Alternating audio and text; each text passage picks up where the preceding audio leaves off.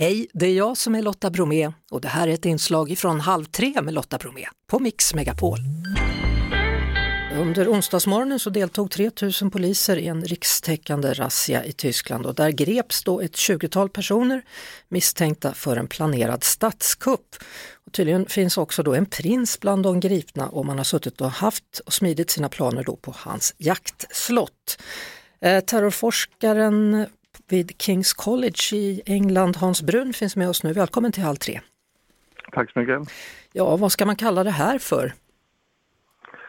Ja, det är väl inte så jättebra det här och eh, Tyskland har haft problem med de här personerna tidigare för några år sedan då man fick upplösa ett eh, sånt här tyskt specialförband som var ganska känt att vara ganska duktigt.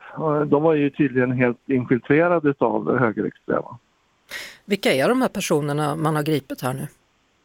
Ja, det är en samling eh, personer med lite olika bakgrund och det som är riktigt illavarslande är att flera av dem har, har tillhört eller tillhör eh, tyska elitförband i, i, i det militära.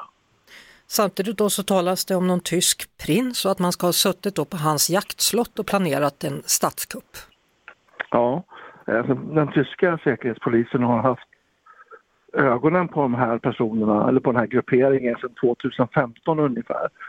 Eh, och man sägs tros ha runt 20 000 sympatisörer och runt någonstans mellan 1500-2000 av dem anses vara farliga.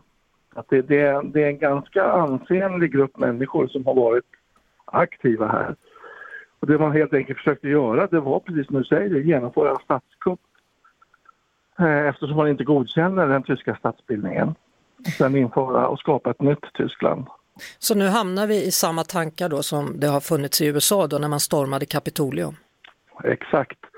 Jag skulle påstå att det här är del av samma symptom. Det är människor som känner en frustration och ett missnöje med de liberala samhällsidéerna och den här globala världen som vi alla lever i nu.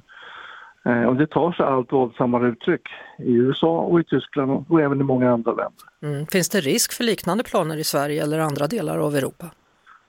Det finns risk för det i, i, eh, i många länder i västvärlden tyvärr.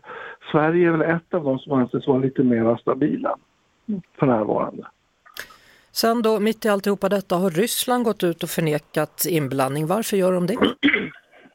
Nej, det är därför att det, det finns med stor sannolikhet kopplingar till Ryssland och ryska intressen i den här soppan. Vi vet att de ryska säkerhets och underrättelsetjänsterna är väldigt aktiva med att försöka rekrytera och finansiera olika aktivister på den högerextrema sidan, både i Europa och i USA. Så att det är inte speciellt konstigt.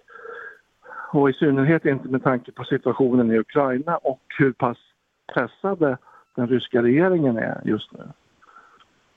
De grep alltså ett 20-tal personer i morse men eftersom du säger att det finns väldigt många sympatisörer så antar jag att fler gripanden är att vänta.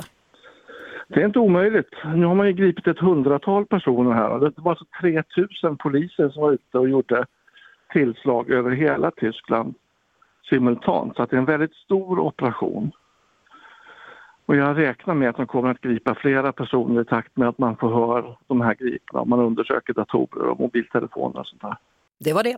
Vi hörs såklart igen på Mix Megapol varje eftermiddag vid halv tre. Ett poddtips från Podplay. I fallen jag aldrig glömmer djupdyker Hasse Aro i arbetet bakom några av Sveriges mest uppseendeväckande brottsutredningar. Går vi in med hemlig telefonavlyssning och, och då upplever vi att vi får en total förändring av hans beteende. Vad är det som händer nu? Vem är det som läcker? Och så säger han att jag är kriminell, jag har varit kriminell i hela mitt liv men att mörda ett barn, där går min gräns. Nya säsongen av Fallen jag aldrig glömmer på Podplay.